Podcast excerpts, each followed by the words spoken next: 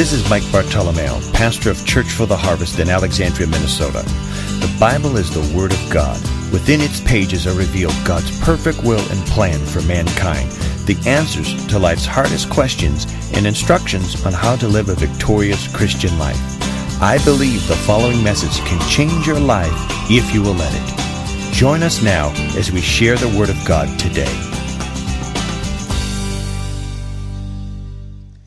Just in case there's anyone here that doesn't know who I am, I'm Kim Botane, the youth director at Church of the Harvest here, and my husband, Joel. Um, and uh, I first uh, started in youth ministry here in 2011. I always get confused with timelines because uh, we, be- we started attending the church in 2006. Um, but uh, I'm just so blessed to be up here today. I'm really excited because I know God has given me this message. Um, he actually did two years ago, and I'm going to share that with you. But today was the day it was supposed to be brought to you. Um, I want to thank Mike and Rhonda for the honor of standing up here and for trusting in the Lord that's inside of me. Um, so let's just start out in prayer. Lord Jesus, I thank you for this day. I'm excited to deliver this word that is from you. I just pray, Lord Jesus, that the words would come out exactly the way you want them to, that it will not be about me. This is not about me. This is not about man. This is about Jesus Christ and lifting up his name and lifting up my pastors. And I just pray, God, that you will go before this, open the hearts, continue to open the hearts. I know you've already begun to. Continue to do that right now in Jesus' name.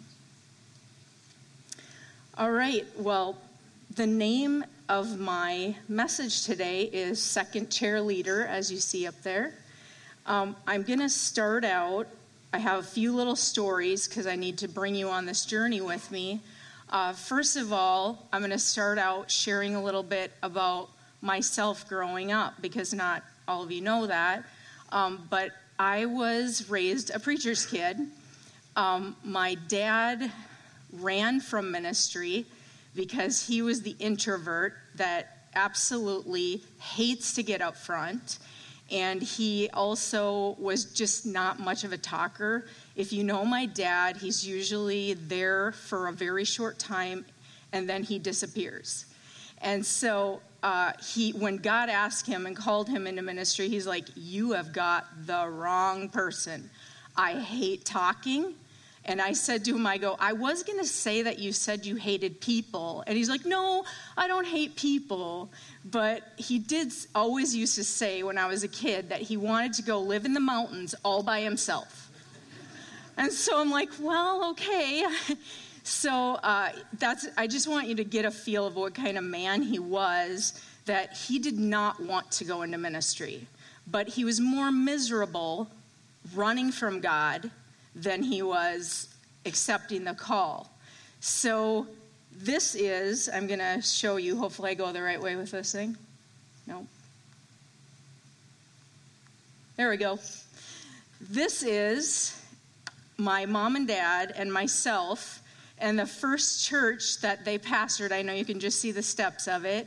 Um, it was a tiny little town in Napoleon, North Dakota which is 75 miles from Jamestown, 75 miles from Bismarck, if you know North Dakota at all. And so um, I think I'm about eight years old there, not positive, but um, so what I want you to understand in this church, it, when we got there, it was about 30 people.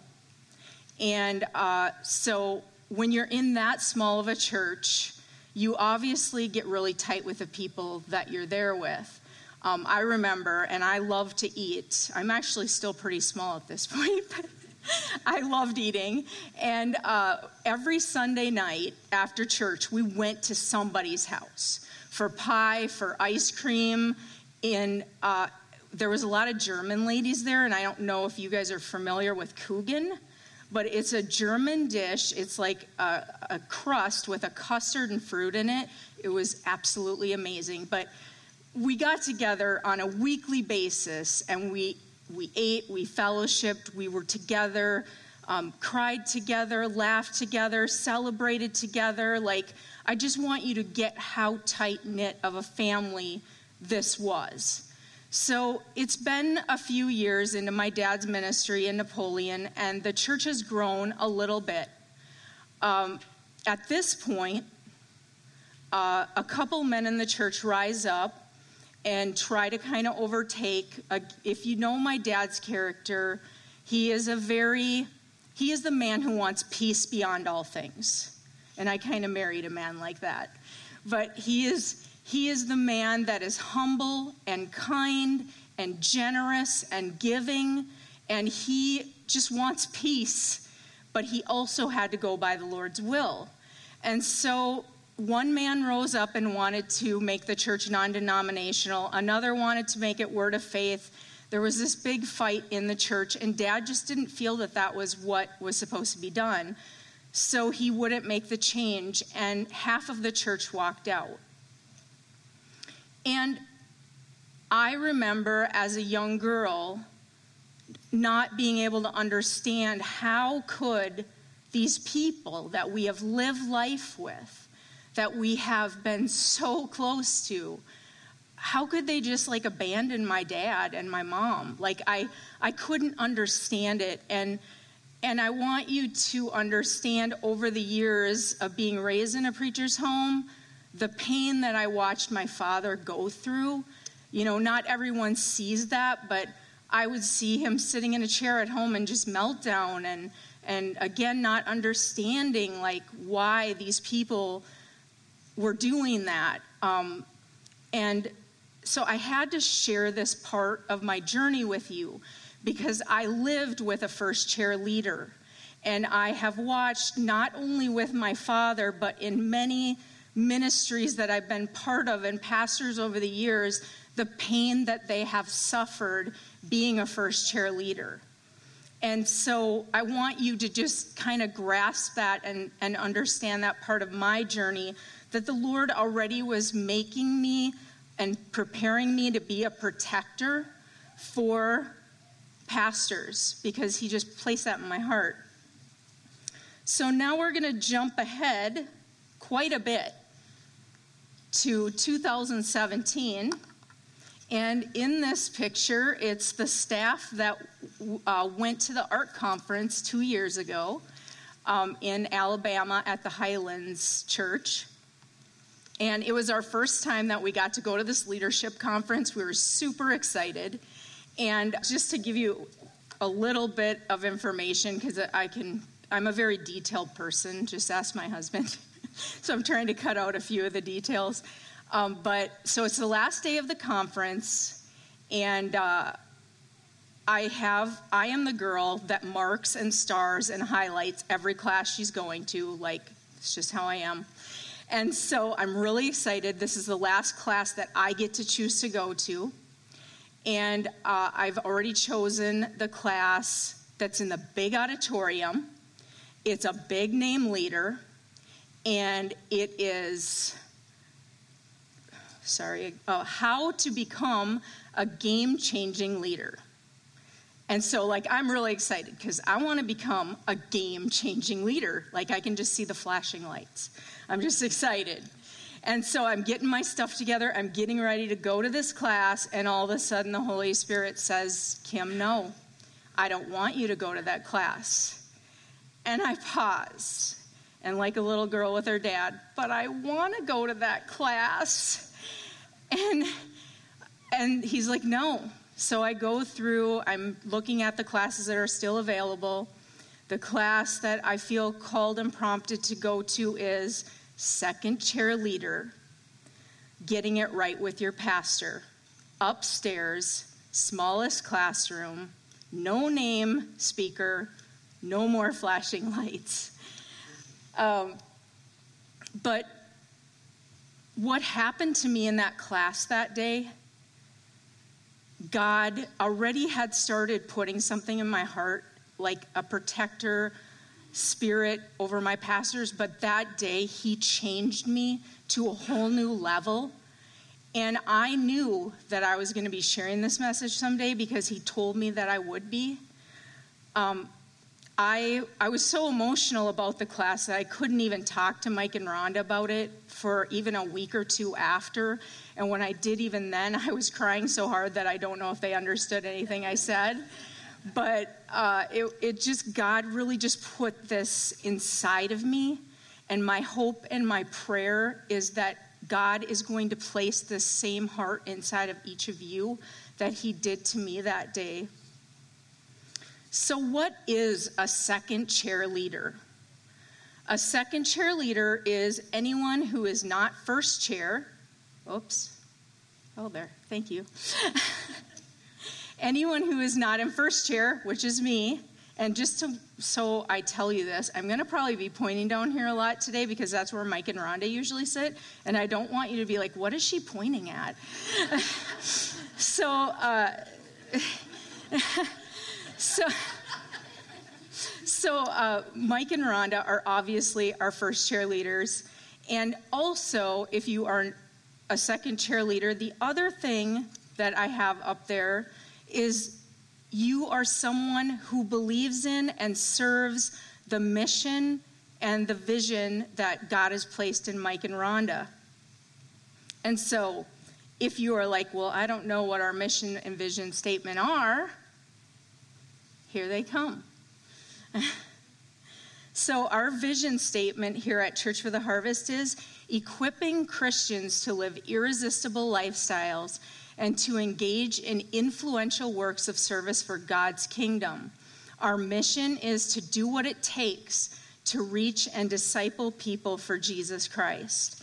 So, if you, as a person that attends Church for the Harvest, believe in that vision and mission that God has placed in Mike and Rhonda, that we are equipping each other so that we can be ready to go out there to change the people in these walls, but out, also to go outside of these walls and make a difference and bring people to Christ, then you are obviously a second chair leader like I am. So I'm gonna, I want you guys to turn to a portion of scripture that is going to go with the, show an example of a first and second chair leader. And I didn't put all this one up for you guys, so hopefully you'll look it up with me to follow. Um, it is 1 Samuel 14 1 through 7.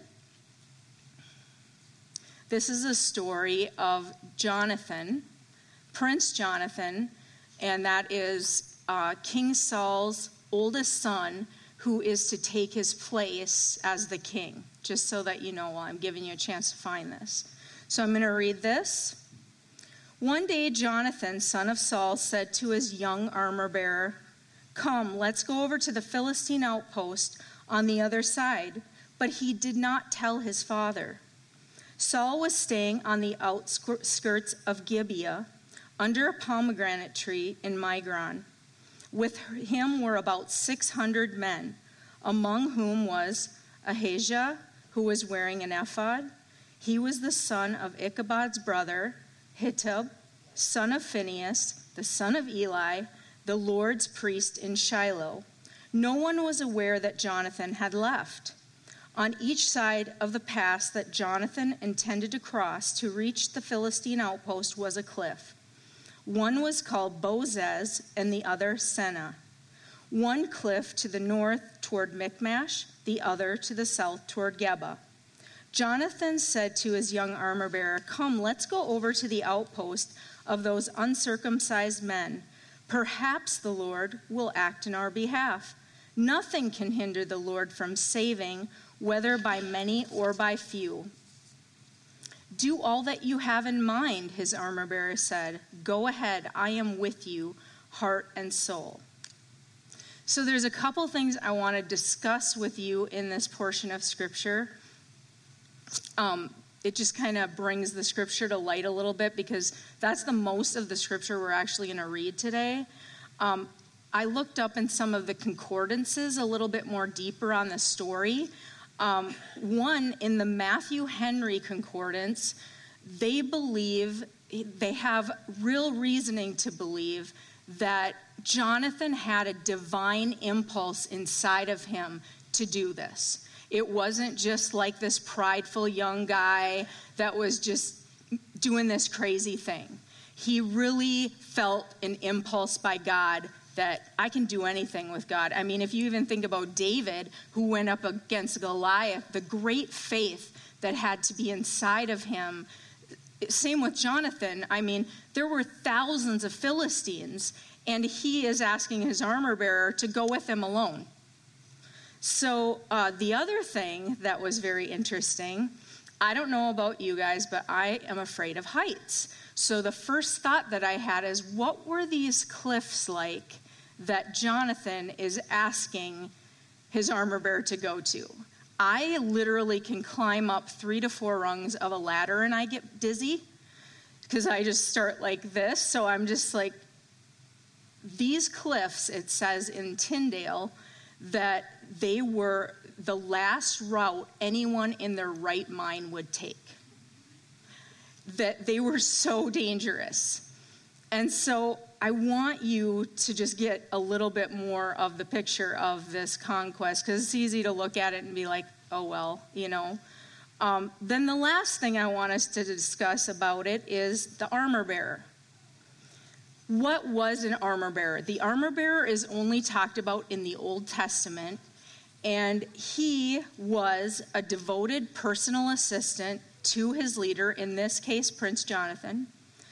Um, he was the carrier, carrier of the armor into battle.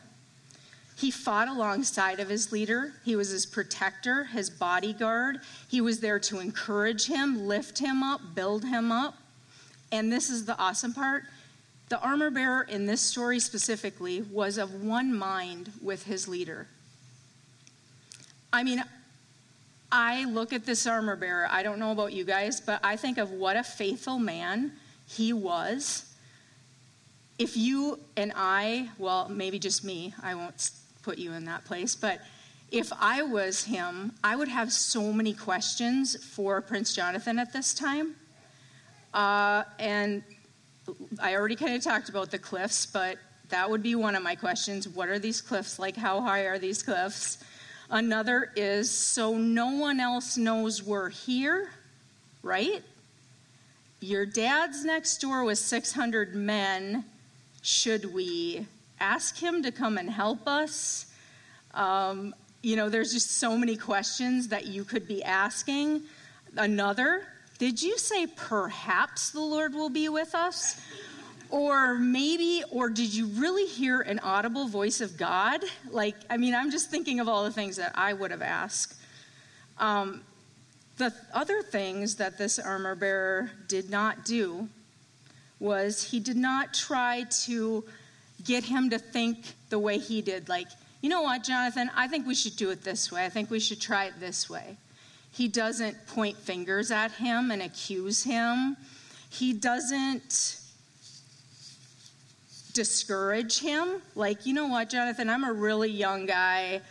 Um, I got a wife and kids. Maybe he did, maybe he didn't. But this is life, this is a risk. And I could lose my life today. And, you know, he could have really discouraged him from this, but he doesn't.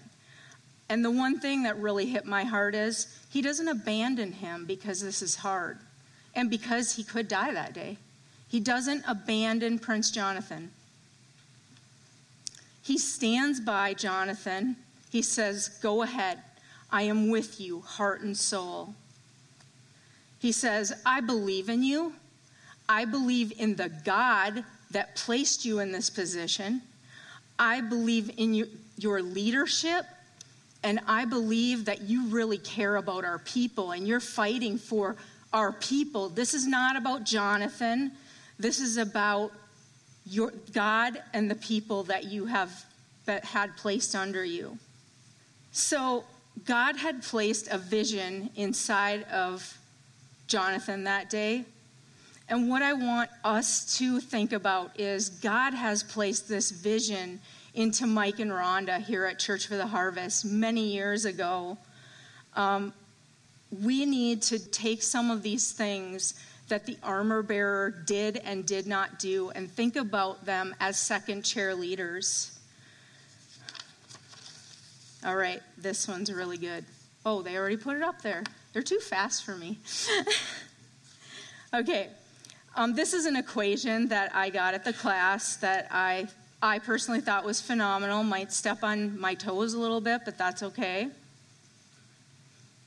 Um, I just got to take one more drink here, but it is Mike and Rhonda's vision from God plus my complete ownership minus my unnecessary agenda plus my high capacity leadership on their behalf equals a healthy relationship and a healthy church body. And I thought this equation was really powerful. And I'm going to use myself in this part of the equation. But the only minus in the whole equation, if you look at it, is my unnecessary agenda. So I'm going to talk about me, Kim, my unnecessary agenda, because I don't know if any of you would ever bring that in, but I'm sure that I would. And with that, I need to remember in this equation that it's not about me, it's not what I think is right. I need to stop worrying about Kim and focus on what is really important. It's so easy sometimes to bring our own agendas in to things, and um, I just want to share. I know I'm kind of a storyteller here today, but there's just so many things that's happened in my life that I feel like could make you have more understanding and open your heart to this. So, when Joel and I, like I said, we started attending the church in 2006, we became members in 2007. When we became members, I started helping in the youth ministry right away because my heart was always in youth ministry. And so, what happened is that about a year in, we had uh, Christina was leading at that time. About a year into me helping in the youth ministry by Kathleen's side, um, I heard the Lord during my own devotion time say, Kim, you're going to lead youth, the youth at Church for the Harvest someday. And I was just kind of like, Am I hearing things? Well, this isn't something you're going to go tell your youth pastor that you're going to take her position. So it was just something that I kept inside of me, and I just knew God had spoken it to me. And so Christina then, at a point, decided to resign. She just had stuff, she, she just felt called to resign. And so it's been at this point probably about two years since the Lord had spoke this to me. And so I'm like, here it is. This is where it's going to happen. I'm going to, you know, God spoke this to me. Well, guess what? I didn't get even considered for the job. and what I want you to understand is I was a little like, okay, God, what's going on? But I could have at that point been hurt, offended, walked out, angry, whatever, you know what I'm saying? Like, I should have been the one. You know, you can take on pride and all this stuff. Um, but no, I didn't. I stayed faithful where I was at. And I served the next leader who was also a best friend of mine. And the cool thing was that during that year that he was the leader, he ended up getting a full time traveling position. And I had to step up and lead more than I ever had to. And during that year of his leadership, God grew me and changed me. And then when he stepped down, that's when the Lord brought me into play. And the reason I want you guys, I want to share this with you guys is sometimes we get things that we know God has planted in our heart. We know that He has spoke this to us, and we try to push it into existence before it's time we try to push our leadership and we try to make something or force something happen that isn't ready. And we need to just wait for God's timing because, and we need to trust that God is going, if, if this is a call on your life or something is meant to be, there's nothing that can stop God from it going forward. So, It is going to happen, and we need to trust God, and we need to trust the people that God placed in our leadership. We need to just say, I know God placed Mike and Rhonda in this position. So just be faithful where you're at. The next slide um, that I'm going to repeat twice because I thought it was so good. God will never establish you as an authority until you have first learned to submit to authority. Might be a little ouch, but it's really good. God will never establish you as an authority until you have first learned to submit to authority.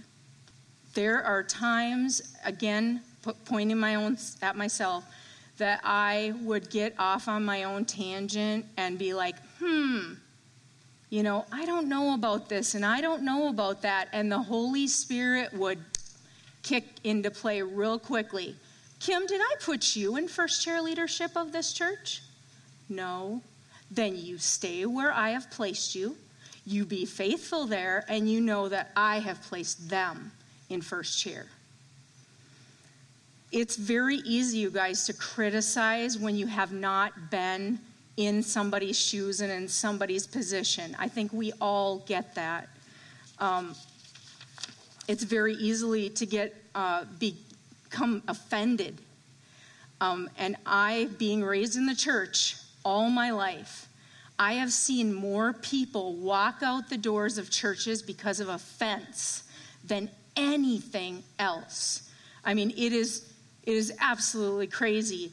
I this is just my own analogy, but I really feel that the enemy, Satan, takes this, this handful of seeds of offense and throws them out every day. And if one person, 50 people, whatever, will swallow that seed, water it, feed it, it will become a bitter root, which can then, it will, it will destroy your relationship with your church body. It will destroy your relationship with your pastors, and it can destroy your relationship with Christ. And I just want you guys to know that offense is poison. And he is always trying to put it in all of us because he knows that. He, the enemy knows the destruction. Like he even tries to do it with us as staff. Things will rise up in my mind about other people. But if you want to know, Kim, how do I keep the spirit of offense from coming off on me? This answer might even sound too simple, but Pastor Mike stands up here all the time and shares what does it take, you guys?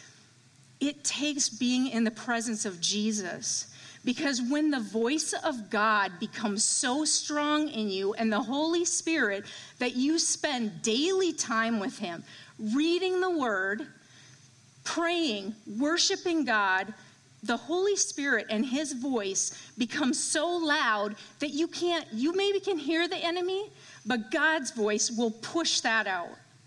And that is what we need, you guys. We have got to, we have got to have time with Jesus.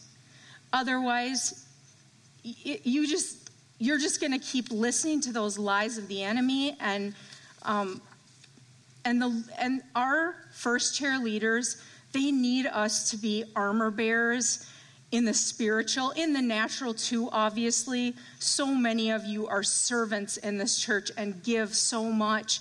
But we also need to take our weapons up in the spirit realm and be fighting for our church and fighting for our pastors and fighting for our this community and this country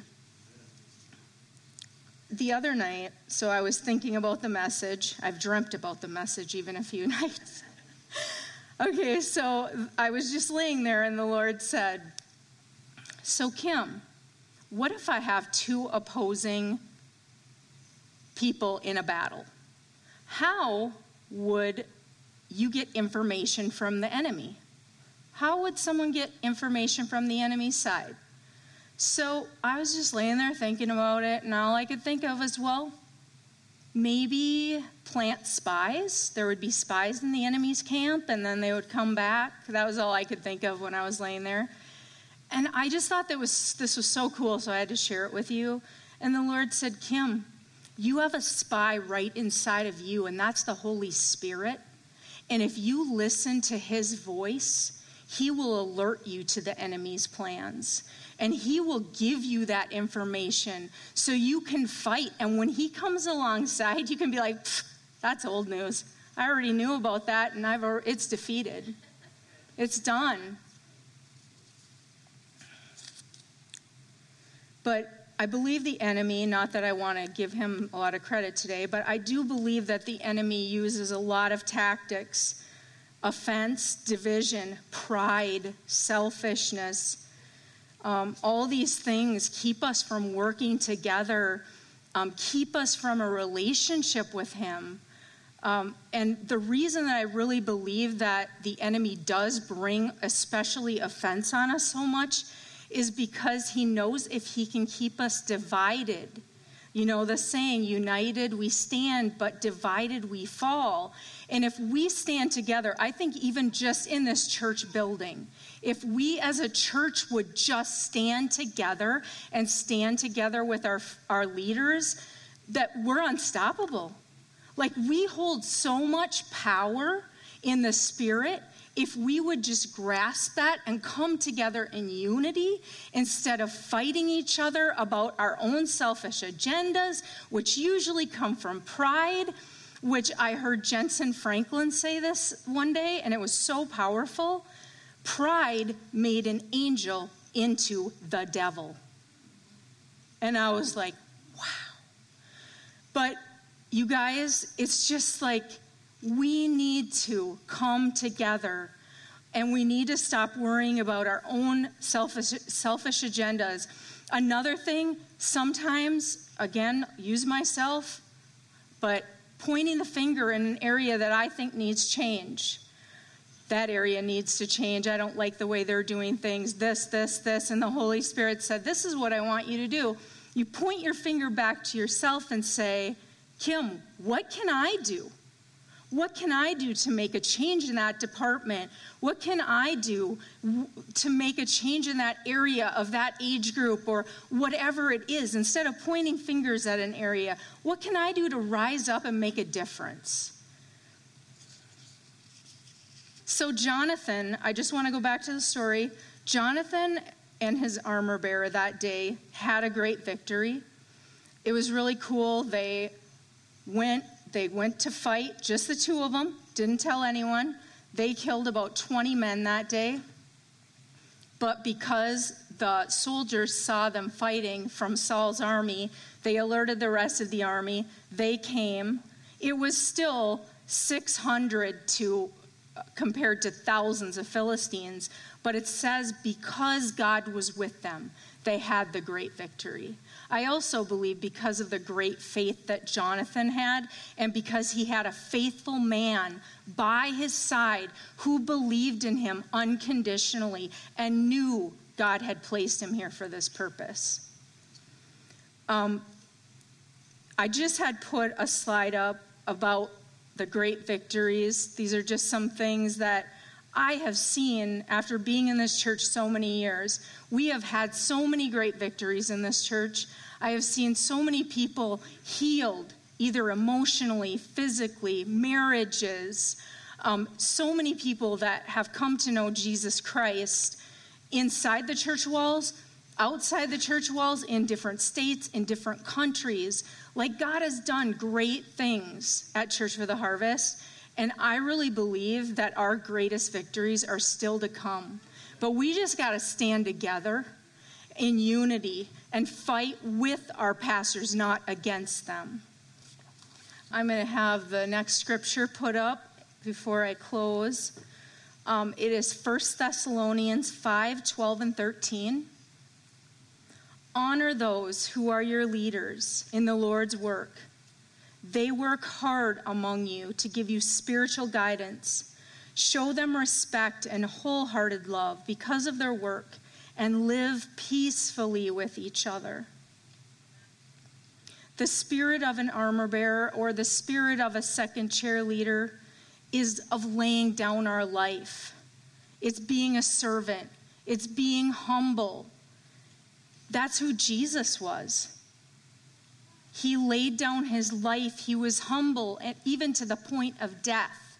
And that is what we as Christians are living life for is to become Jesus. I'm just going to close us in prayer today. Um, if you guys would just stand with me. I'm just first going to pray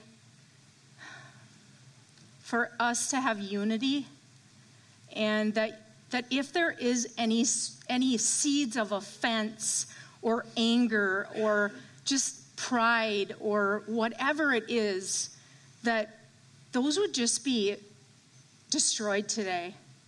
And that we would rise up together in unity. So I'm going to just lead us in prayer for that. Just open your hearts and receive that today. Dear Jesus, I thank you so much for these people that have come out today. I believe they were here to hear this message. I believe that you wanted them here, that they are part of this battle. They are here to fight with our pastors, to make a difference in the kingdom of heaven. I pray, Lord Jesus, right now, through the power of your Holy Spirit, that if there are any seeds of offense, there's any destruction, any bitterness, any anger, anything inside of any of us, God, that would keep us from moving forward in unity in this church body, that it would be gone right now in the name of Jesus Christ. And that the Spirit of God would just fill them, fill them with peace fill them, God, with the spirit of the armor bearer, the spirit that stands beside their leaders and says, I am the one. I am here to serve with you. I believe in the God that placed you here, and I am standing beside you to fight. And I just pray right now, Jesus, that you will place that spirit inside of them just change us, God, to be more like you. And then uh, one last prayer that I want us to pray together. Um, I know that I believe most of you are Christians, but we never want to take that for granted. We're so blessed that we can come together freely and worship and pray. And so I just want to lead us in a prayer. And if, you know, maybe you've accepted Jesus 10,000 times over, but I had a youth pastor that once said this to the youth, and I never forgot it. It was when we lived in the South. He said, If you got to ride this altar to heaven, baby, you ride it. and I will never forget that because you know why? The enemy always wants you to think that you've asked for forgiveness too many times and he played that game with me as a teenager all the time like like no you've done that too many times. You've gone too far. You've done too much. And so today even if you're feeling distant from god just when you speak this just really receive it in our heart your heart. And so if you guys would just repeat after me in this prayer today. Dear jesus I know that you are the way, the truth, and the life. No man comes to the Father except by you. I ask you, Lord Jesus, to come into my life and heart, wash me clean Change me to be like you. Forgive me of my sins. In Jesus' name, amen. Thank you for joining us today in the ministry of God's Word. My prayer today is that you will experience a new revelation of who Christ is in you. Feel free to make as many copies of this message as you like. For more information about Church for the Harvest scheduled ministry times and meeting place, please visit us at churchfortheharvest.com or contact the church office at 320 759 1400. At Church for the Harvest, you belong.